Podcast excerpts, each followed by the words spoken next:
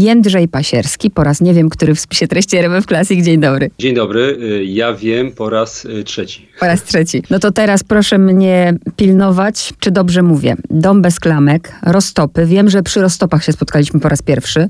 Czerwony Tak. świt, kłamczuch i teraz gniazdo. Tak, wszystko się zgadza. Za pierwszym razem nie zapomnę, bo błądziłem jak e, opętany. Bardzo trudno było mi do Państwa trafić, a za drugim razem przy Kłamczuchu, no to już było tak jak teraz e, na online. Tu słuchaczom dopowiadam, że mówimy oczywiście o serii z komisarz Niną Warwiłow, ponieważ przegadaliśmy pewne rzeczy. Ja tu przypominam teraz słuchaczom, że Jędrzej Pasierski jest byłym prawnikiem, który zaczął pisać książki chyba w 2018 właśnie została wydana pierwsza, tak? Dobrze mówię? Tak, zgadza się. Mhm. Zacząłem pisać w zasadzie półtora roku wcześniej, więc też niewiele wcześniej. I jeżeli chcecie, drodzy słuchacze, dowiedzieć się więcej, ale jak to prawnik, bo może ktoś się obudził i pisze, to my o tym wszystkim rozmawiamy i te wszystkie rozmowy znajdziecie w podcastach albo na podstronie spisu treści. Przechodzimy już konkretnie do gniazda, bo podejrzewam, że są tacy jak ja, którzy czytają wszystkie części. I uczciwie mówię, pierwsza rzecz to była taka w mojej głowie. E, piąta część, e, to już, to już nie będzie fajne, ale okazało się, że to było bardzo fajne. Bardzo gratuluję, naprawdę, podobało mi się. Bardzo, bardzo mi miło, bardzo się cieszę.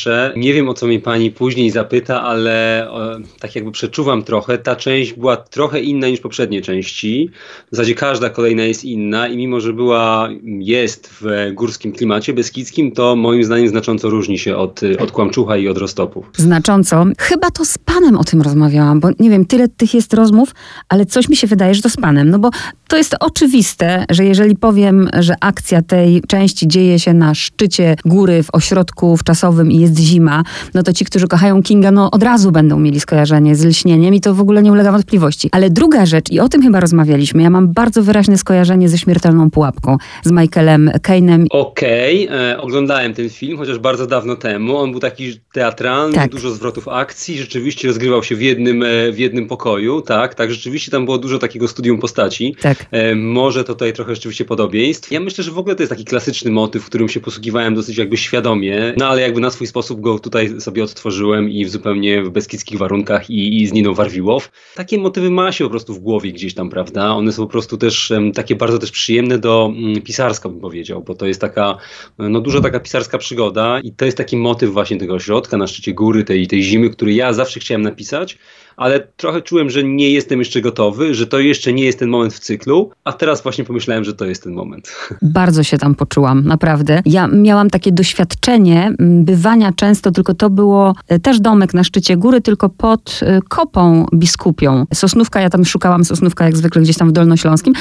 Czyli sobie pan wymyślił tę miejscowość, krótko mówiąc. Tutaj, znaczy tak, wymyśliłem tę miejscowość, natomiast y, jeżeli ktoś ma jakieś wątpliwości, czy to mm, gdzieś tam jest e, bliskie prawdy, ten cały klimat, to ja parę dni temu wróciłem w Beskidzie Niskim i e, jadąc e, do miejscowości, do której jechałem, zatrzymałem się tuż przed szczytem góry. Zatrzymałem się na środku drogi, nie mogłem dalej wjechać, a naprzeciwko mnie jechała ogromna koparka.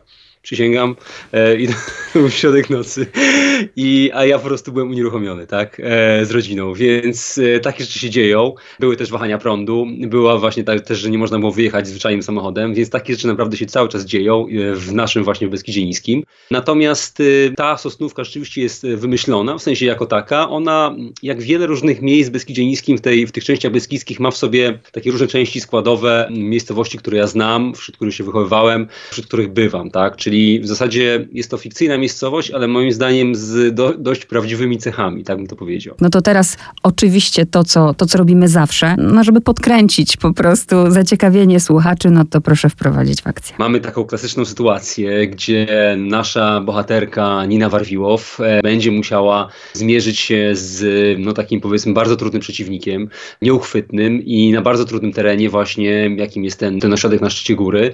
W jaki sposób ona tam dotrze, tego wolałbym jeszcze nie zdradzać i dlaczego. E, z pewnością tej początki w Beskidzie nie są łatwe, bo no tutaj zdradzę, że ona już jest w tym Beskidzie, tak, i pracuje. No ale, e, ale to, to będzie taka typowa właśnie, znaczy typowa, taka, taka, taka powieść, w której, w której ona będzie w pewnym, pewnego rodzaju takim zamknięciu, a naprzeciwko niej będzie mm, rodzina, czyli e, pewna em, zbiorowość, która ma wiele przeciwko sobie samym, wiele konfliktów jest w środku, ale która też stanowi pewną zagadkę i tajemnicę e, właśnie em, dla, dla Niny. Jest tyle wątków i tyle tematów, które można podotykać, więc ja jak zwykle będę dotykać tego, co mnie zainteresowało.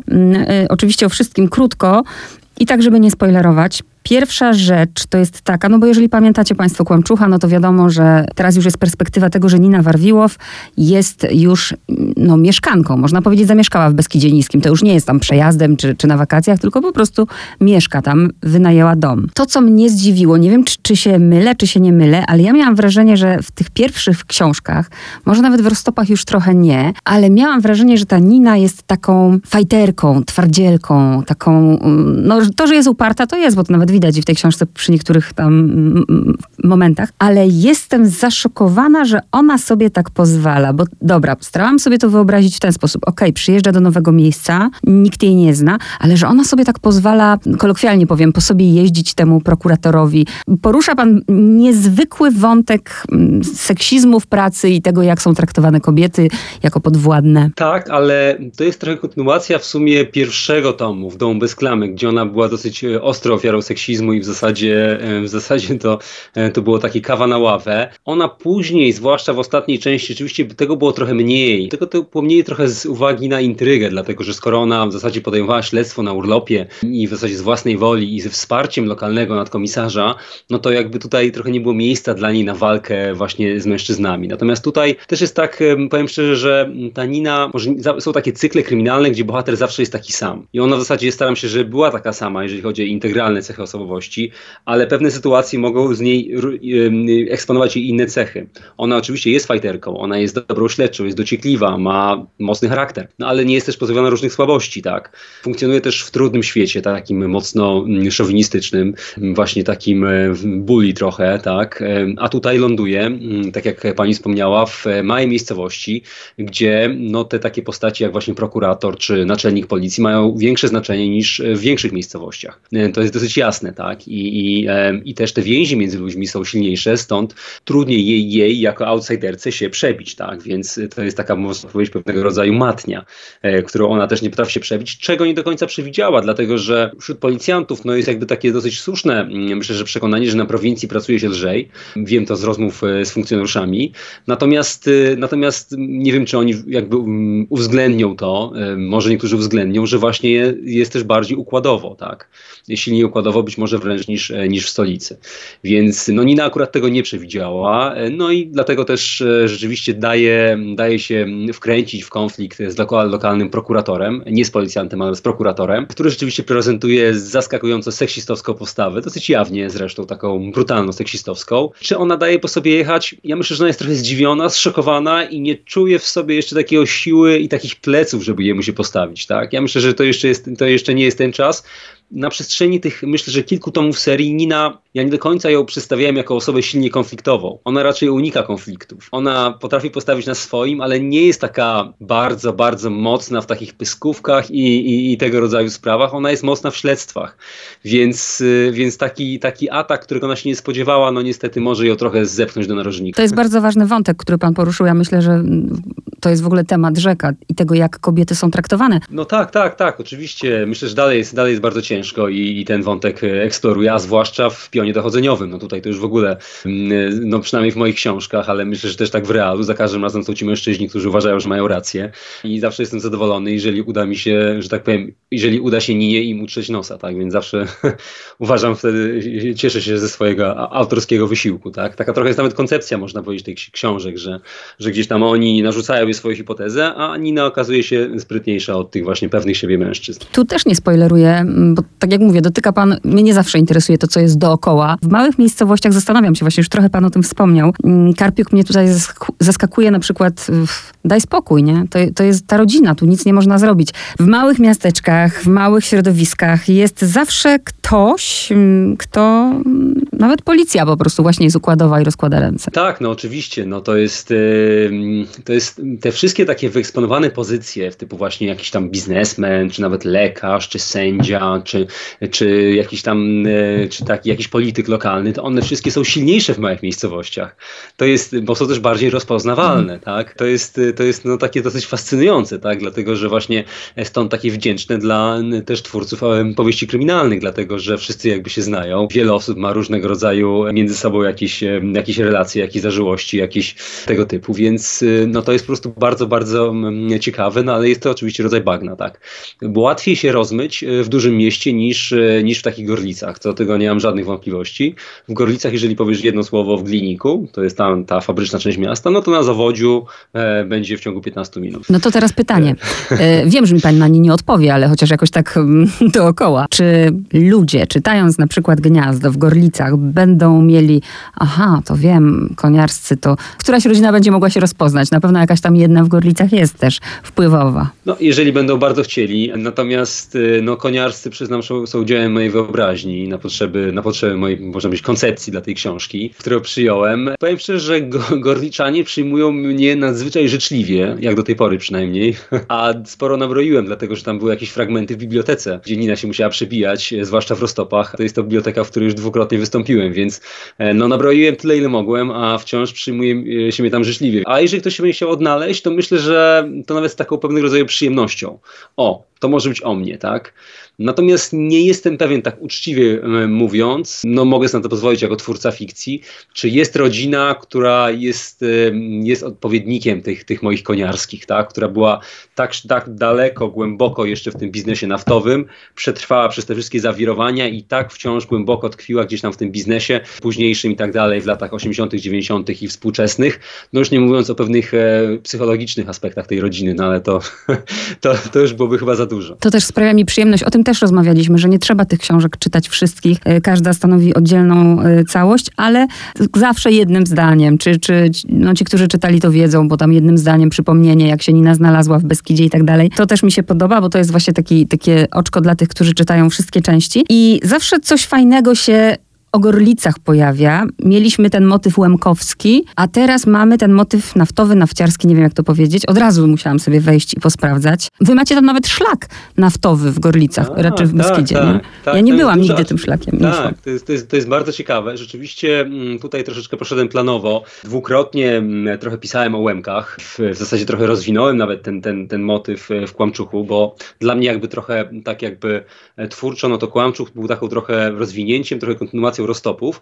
Natomiast jakby w, w gnieździe poszedłem trochę w, właśnie w inną stronę. Skoncentrowałem się bardziej na tej rodzinie, tak? I rzeczywiście e, tak szczerze chciałem powiedzieć o tej nafcie, no bo to było niezwykle fascynujące. E, nawet jak ja, ja, bo ja chodziłem do szkoły w Gorlicach, do podstawówki i prawie nikt, nikt o tym nie uczono o tym. Uczono powiedzmy o tej historii Polski, takiej jakby, a zresztą historyka miałem fantastycznego, żeby było jasne, ale tego nie było w programie, więc nikt tego nie uczył. Więc uczono o tej takiej naszej, naszej tradycyjnej hagiograficznej historii Polski, a nie uczono o tym, że Gorlice pod koniec XIX wieku, to wszystko jest w książce, był absolutną potęgą naftową, która e, skupiała w ogóle fachowców obieżych światów z całego świata, eksportowała fachowców, e, robotników na świat, e, dokonywała innowacji, technologii, śmiałych inwestycji. No to były po prostu fascynujące czasy. Trochę aż nie wiem, nie wiem czy pani oglądała tak, nie wiem, takie filmy jak Aż poleje się krew, prawda, no takie, takie właśnie o tych nafciarzach amerykańskich, no to były takie czasy, nie? Mm -hmm. Niesamowicie barwne, malownicze. A co do źródeł, no to korzystałem źródeł, ze źródeł takich, jakie można, tak? Oczywiście gdzieś tam fizycznie się przeszedłem tu i tam, bo mam tę sposobność, że czasem bywam w Beskidzie Niskim, ale też korzystałem powiedzmy z różnych takich dokumentów dostępnych w internecie albo w formie książkowej, no takich e, powiedzmy bardziej takich naukowych. Słuchacze tutaj nie widzieliście, drodzy słuchacze, jak ja po prostu oczy robiłam, no radio właśnie to jest to, że nie widać, ale bo to, że mnie uczono, dobra, o Łukasiewiczu, ale Łukasiewicz w ogóle nie w kontekście gorlickim, on się w Gorlicach nie urodził, to jedno, ale myślałam, że was właśnie tam, to, to że wy o tym wiedzieliście. Nie, do tego stopnia, znaczy ja, znaczy no nie chcę teraz jakoś tak mówić ten, ale po prostu to tego nie było w programie, a tak jak mówię, historyk był, ten historyk akurat to jest najlepszy nauczyciel, jakiego w życiu miałem. Wiem, startowałem z Niech pan nie puka, bo to w radiu słychać. E, tak, to gesty, natomiast, natomiast po prostu tego nie ma w programie, z tego się nie uczy. Ja nawet wydaje mi się, że wyszedłem e, z takim, e, z, z wiedzą taką, że Łukasiewicz był wynalazcą lampy naftowej, co jest absolutną nieprawdą, bo lampa naftowa istniała przed Łukasiewiczem. On doskonalił proces destylacji, więc tutaj też funkcjonuje taka, taka nieprawda w sferze publicznej. Ja również taką e, miałem nieprawdę w głowie. No ale to trochę tak jest, dlatego że po pierwsze to jest taki trochę za, zapomniany e, kawałek e, historii Polski, więc skoro jest zapomniany w Polsce, no to w Gorlicach też już się stopniowo zapomina, tak? Jest kilka tych, takie mam wrażenie, jest kilka tych takich pomników, właśnie jakaś stara kopalnia w Bóbrce, czy jakieś te kiwony, które jeszcze można zwiedzić, no ale w zasadzie, czy a na, na takim najbardziej namacalnym, można powiedzieć, stopniu, no to jeżeli ktoś wykopuje, szuka wody, tak?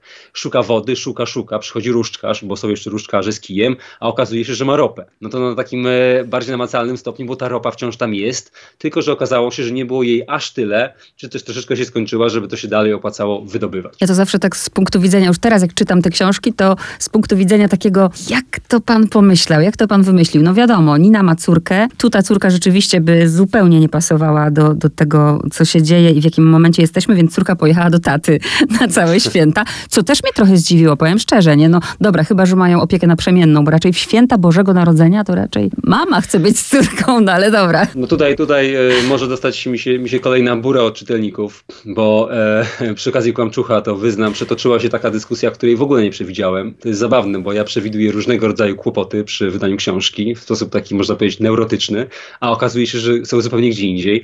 Więc tutaj przetoczyła się dyskusja na temat, czy Nina dobrze zajmowała się swoją córką w Kłamczuchu. Więc e, jak pani o tym mówi, no to ja już przewiduję kolejne kłopoty. Natomiast e, pisząc e, Gniazdo sobie pomyślałem, że czytelnicy pomyślą, oho, dobra, to tam się nie zajmowała, a tutaj sobie ułatwił sprawę, tak? Czy od razu ją wysłał do, z ojcem. No, zobaczymy. Rzeczywiście, no, w tej intrydze, w tym scenariuszu, no, powiedzmy, że na Mile nie było zupełnie miejsca. Ja jestem dzieckiem z rozbitego związku bardzo wcześnie, mogę to powiedzieć, więc wiem, że tak się spędzało święta. Spędzałem czas między mamą i tatą, e, spędzałem wigilię w czterech domach czasami, więc no dla mnie, dla mnie to jest jakby, ja bym się w ogóle nawet minuty nie zastanawiał, bo ja po prostu byłem wysyłany na drugi koniec Polski i do widzenia. A tu drodzy słuchacze, nie martwcie się, Nina Warwiłow jest dobrą matką, później jak córka ma wrócić, zaopatruje lodówkę we wszystko, co mała lubi. Spokojnie, co, coś się jeszcze wymyśli. To jest, to, jest, to jest trochę tak, ja powiem, jak, bo teraz patrzymy na współczesne standardy, a przy okazji Kłamczucha przetoczyła się ta dyskusja. Chodziło o to, że tam e, Mila pamiętała się sama po wsi, tak? I w końcu jakaś czytelniczka napisała na, na jakimś, na Lubimy Czytać, że by się wszyscy ogarnęli, że tak powiem, dlatego, że na wsi tak jest. I właśnie, ja się wychowałem też częściowo na wsi ja, ja wiem, że tak po prostu tam jest. Z kluczem na szyi. Idą od tak. domu do domu i, e, i one gdzieś tam są, gdzieś tam na końcu wsi, w trzecim, czwartym domu i ja naturalnie to piszę, dlatego, że trochę jak wychowałem się w tej scenerii, nie przyszło mi do głowy, natomiast ja to też rozumiem, no bo gdzieś tam sporo czytelników, czytelniczek, no oni jakby żyją w miastach, a w miastach wiadomo, człowiek się bardzo te dzieci boi. Tak mi wyszło, że ta akcja dzieje się w 2017 roku, a to dlatego, że mówi pan tam w jednym momencie, że jest modne nosić pod y, pachą szanteram. Tak, akcja jest cały czas cofnięta. Chodzi o to, że ja dokonałem takiego zabiegu cofnięcia przy okazji domu bez klamek. W zasadzie nie do końca wiem, czy sensowny był to zabieg. Wiedząc, że będzie to cykl, nie chciałem się, mm, tak, że tak powiem, sam sobie zawiązywać paska na szyję, więc cofnąłem go de facto chyba o 5 czy 6 lat. Po prostu znam takie sytuacje, że autor po prostu musiał coś tam później kombinować, dlatego że no, za, tak na przykład no, sławna, powiedzmy, najsławniejsza historia przytoczę z Herkulesem Poirot. Ktoś wyliczył, że ponieważ e, on zaczynał swoją karierę jako emeryt policyjny, a później Agata Christie napisała o nim 50 powieści, to ktoś precyzyjnie wyliczył, że on miałby jakieś 140-150 lat przy okazji swojej ostatniej powieści, Kurtyna. Oczywiście, Agasie Christie było wiele wolno, ale też były inne czasy. Ja czuję się trochę bardziej zobligowany do pewnego dokładniejszego. Stąd jest rzeczywiście ten zabieg i dobrze to pani wyłapała, e, że rzeczywiście, ja już sam nawet nie pamiętam, ale tak, e, Gniazdo chyba jest 2017 rok. No ale bardzo dobrze, bo nie, w tym kraju, jak żyjemy, nie jesteśmy w stanie przewidzieć niczego, ale w ogóle teraz w świecie, więc mm, bardzo dobrze, bo tu jeszcze nikt nie nosi masek i... Już... Dokładnie, też o tym myślałem. Dzięki tak. temu, to są takie zagrania, które człowiek docenia po czasie. Dzięki tak. temu na przykład o mi cały czas jeszcze jestem przed tym problemem, co zrobić z tą cholerną pandemią która jest cholerna jako taka i która jest też cholerna w książce, dlatego że dla mnie, wiem, że są różni autorzy, którzy korzystają, inspirują się i tak dalej. Ja nie jestem autorem bieżączek tak zwanych. Ja wolę pisać takie powiedzmy powieści, powieści i ten COVID jest mi trochę po nic, szczerze mówiąc. Byłam też ciekawa, bo y, ja jestem ciepłolubna, y, ale znam, znam taką rzeczywistość właśnie wiejską, gdzie po prostu tylko farelką się trzeba ogrzewać. Ja po prostu jak, jak czytałam ten moment, gdzie ona w tym swoim domu tam marznie, to aż mi było zimno i byłam ciekawa też, czy, czy to jest, są pana myśli, bo w pewnym momencie ona tęskni za szumem Pragi, za tą ulicą. I się zastanawiałam, czy jak pan jest właśnie w Gorlicach, to, to pan tęskni za Warszawą, czy jak to jest? E, ja tęskniłem za Warszawą jako dziecko, bo wiele, wiele z tych e, powiedzmy myśli dorosłych Niny, no to nie, ukry, nie ukrywam, że to są trochę myśli moje, trochę jako, jako jeszcze tego dziecka, dlatego że to były dla mnie intensywne przeżycia jako dziecka, bo ja byłem właśnie, mieszkałem między Warszawą a Beskidem Niskim, więc e, no doświadczałem dokładnie tego, że z takiego typowego mieszkanka typu M2, M3, gdzie człowiek po prostu miał telewizor i kaloryfer i nagle jako ten dwunastolatek musiałem walczyć o ciepło w swoim pokoju, mając tę kozę, który, do której trzeba napalić. Też trzeba zauważyć, że naprawdę w wielu miejscach Beskidzińskim jest chłodniej. Są to góry, niewielkie góry, ale góry. Jest dużo chłodniej niż e, też nie ma samochodów, które by to ogrzewały e, ludzi. Jest po prostu mało ludzi, więc jest naprawdę bardzo, bardzo zimno. I rzeczywiście te takie źródła ciepła okazuje się, że człowiek zostaje tak powiedzmy zmniejszony do tej walki o ciepło. Bo to jest trochę tak z człowiekiem moim zdaniem. Jeżeli ma takie duże problemy pieniężne, to nie myśli o niczym innym tylko o tych pieniądzach, prawda? Żeby zdobyć te pieniądze na jakieś swoje cele. Jak jest, jest mu zimno, to też już nic nie ma znaczenia, tylko to, yy, to po prostu, żeby, żeby gdzieś tam te odrobinie ciepła, prawda? I to jest też takie właśnie zabawne, że, że gdzieś tam Nina nie zdawała sobie sprawy z tych różnych rzeczy, a poza tym, no tak, ponieważ ona jest warszawianką, ona jest prażanką, no gdzieś tam no to po prostu zaczyna bardziej niż yy, chciała, no po prostu tęsknić za, za, za tą właśnie swoją. Fajnie, że to pan pokazuje, bo przeważnie jak czytamy w powieściach, to Beskid niski, czy w ogóle góry, to wyobrażamy sobie ten cudowny domek z Bali, w ogóle najlepiej podgrzewane kafelki, a nie, rzeczywistość jest zupełnie inna. No ja tak od początku trochę niszczę ten mit mm -hmm. Beskidu Niskiego. Znaczy ja działam jakby dwutorowo, bo tak jak uważam, że jest, czyli z jednej strony jest to przepiękna kraina, przepiękna i jest to taka, ta jak to się mówi, moja kraina pierwotna. Na równi z Warszawą albo bardziej, dlatego że poruszam się w niej od urodzenia i bardzo mocno mi się gdzieś tam w głowie wyryła. E, natomiast e, życie tam jest e, cięższe, tak? To trzeba sobie jasno powiedzieć i nawet nie dla dorosłych, ale dla dzieci. Po prostu z uwagi na różnego rodzaju warunki właśnie, zwłaszcza w zimie, na to, że są to po prostu góry, no po prostu na, na wiele różnych rzeczy, bo że jest to po prostu dalej od cywilizacji, różnych rzeczy, które w mieście są po prostu łatwiejsze. No a przy tym, no to nie jest dla każdego moim zdaniem, bo jeżeli ktoś jest właśnie, też są ludzie, którzy właśnie, jak Nina nawet w części, taka trochę uzależniona od tego takiego szumu, ciepła miasta, prawda, takiego, takiego pulsującego, tego pulsu, rytmicznego pulsu miasta, no a tego w Beskidzie nie ma. Lato jest przepiękne, bujne i nagle się kończy lato, jest jesień i nagle okazuje się, że człowiek jest sam jak palec. Tak. Nic nie jedzie, nie ma zieleni, nie ma światła i to jest ten moment taki, dla, że bardziej wrażliwe jednostki mogą popaść no, w depresję tak naprawdę, bo po prostu bo jest mało życia. Wiem, że mi pan tego nie zdradzi, ale właśnie się zastanawiałam nad Niną, bo to, że jest odważna i że ona tam w ogóle pojechała y, zamieszkać, ale coś mi się wydaje, że ona tam nie wytrzyma. No ale nie, nie, proszę nie mówić. E, pan spotęgował jeszcze to zamknięcie, bo jesteśmy nie dość, że na szczycie góry, gdzie nie ma zasięgu, to jeszcze dodatkowo są te, jest, są te święta Bożego Narodzenia, gdzie już w ogóle nic się nie dzieje. Czy była taka myśl, pytam już typowo komercyjnie, czy była taka myśl, żeby tę książkę wydać przed świętami? A, znaczy ja bym chciał bardzo, byłoby super, ale w zasadzie od początku jest jasne, że moje książki wychodzą w styczniu, dlatego mm. że tak już mówiąc, kawa na ławę, z tego co wiem od wydawców, to po prostu e, promocja jest znacznie bardziej korzystna w styczniu niż w grudniu.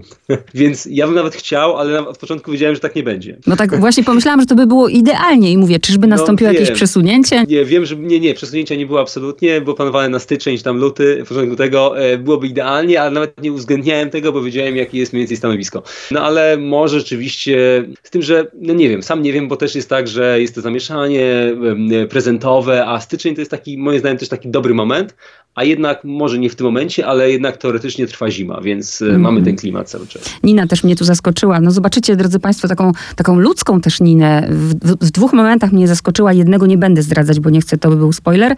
A pierwszy moment to jest taki, y, gdzie ona no, tam znajduje się już w tym gnieździe i, i, i nagle może w czymś pomóc, sałatka, no tam oczywiście, że udaje taką, że nie będzie udawać, że ją umie robić, ale próbowałam ją sobie wyobrazić w tych kobiecych takich czynnościach i wow. No, no ona nie jest może najbardziej kobiecą kobietą, jeżeli też mówimy o tych takich powiedzmy, prawda, typu rzeczy jak, znaczy teraz nie zabrzmi jak jakiś seksista, jak powiem, jak powiem jakieś pichcenie i tak dalej, no ale wszyscy wiemy o co chodzi, nie lubi, nie, nie jest, nie jest, nie, nie, nie lubi jakby tutaj te, te, tych rzeczy. Natomiast, yy, natomiast no gdzieś tam ona wylądowała w tym gnieździe, w zasadzie trochę jako policjantka ląduje, ale też trochę na ich warunkach, dlatego że no tutaj może zrobię mały spoiler, ponieważ są zasypani, a skoro są zasypani, no to trochę jest tak, że ona już nie może tutaj gdzieś tam komenderować i tak dalej, więc też się chce przydać, tak? A przy tym ja staram się jednak na przestrzeni tych różnych części pokazać taką ludzką stronę i pewną nawet umiejętność Niny wchodzenia w różne miękkie relacje. Na ile to jest w ogóle, powiedzmy, że jest taka jej, można być natura, a na ile jej się też, może to, trochę to, to jej się też opłaca,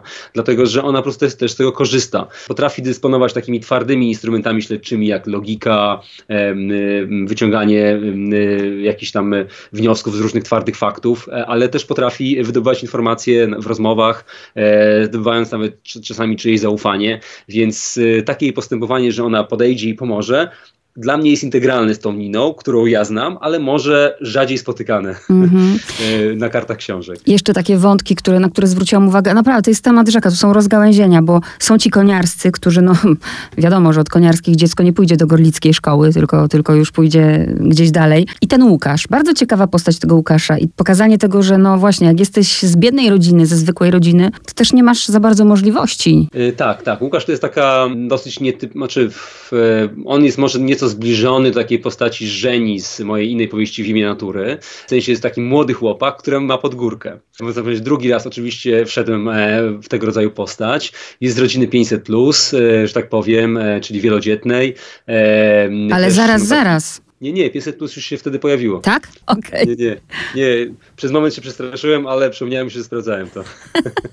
okay. ale rzeczywiście tak jeszcze trzeba sprawdzać. Tak, bo ono się pojawiło po wygraniu przez e, PiS wybory e, w, wyborów w 2015 roku. Wprowadzono i w 2016.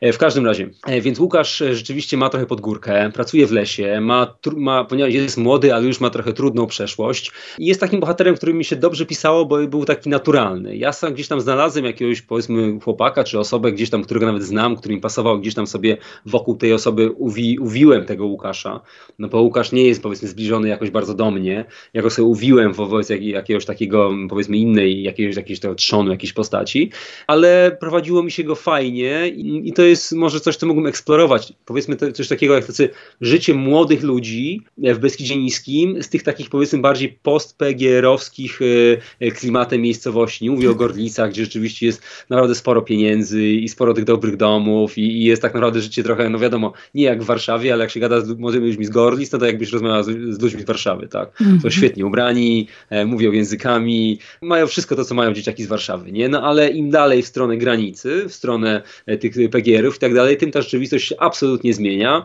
No i Łukasz jest właśnie takim reprezentantem te, tej rodziny, czyli chłopakiem, który powiedzmy jest inteligentny, tak mi się przynajmniej wydaje z natury, ale no błądzi, dlatego że też nikt mu nie wskazuje tej drogi, nigdzie nie ma tej drogi dookoła de facto, no i gdzieś tam no, próbuje też ustalić sobie pewien jakiś taki wzorzec w ogóle postępowania, czy, czy w ogóle um, jakiś taki w ogóle pomysł na życie, tak można powiedzieć szerzej, no bo, bo gdzieś tam ten pomysł na życie, który oferuje mu ta jego miejscowość, e, Sosnówka, no jest taki dosyć ubogi, no powiedzmy sobie szczerze. Zostawia pan to otwarte, ta jego myśl właśnie, że, że chce stamtąd uciec i życzę mu tego naprawdę. No bo biorąc pod uwagę dookoła, co jest, no to tam za dużych szans nie ma. E, jeszcze postać Adama. Wiedziałam, że Adam się pojawi w gnieździe. No nie było innej możliwości, nie byłby wspomniany. Kępiński się pojawia, którego uwielbiam. E, tak, ten Kępiński, on się w ogóle pojawia może nawet drugi albo trzeci raz w moich książkach, bo ja też go bardzo, bardzo lubię. On jego się po prostu świetnie czyta. Wracam sobie do takiego pozycji, bo je się czyta po prostu jak normalnie, jak powieść, e, jak książka i są ten świetnie napisane.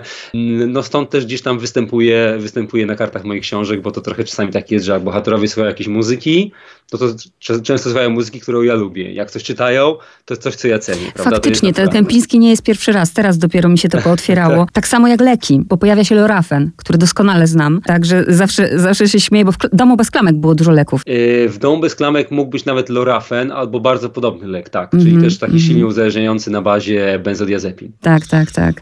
E, no i w ogóle kwestia uzależnień, autyzmu, to są, tak jak mówię, tutaj temat rzeka. To mnie zawsze ciekawi, jak, jak pan zaczyna budować na przykład, no bo no, ktoś może sobie czytać tę książkę tylko pod kątem tego, kto zabił. Ja zawsze lubię wszystko to, co dookoła i też się zastanawiam, czy, czy pan, jak nie wiem, tworzy postać, to od razu widzi ją taką, owaką, czy właśnie myśli pan bardziej mm, tak szeroko, że jak najwięcej, żeby rzeczy tutaj było i urozmaicenia? Staram się myśleć szeroko, tak, dlatego, że to jest tak, że powiedzmy, że jest ta fabuła kryminalna, gdyby ją zapisać, ja nawet wiem, ile by było jej, gdyby ją zapisać, to była może jedna piąta ta jedna czwarta książki.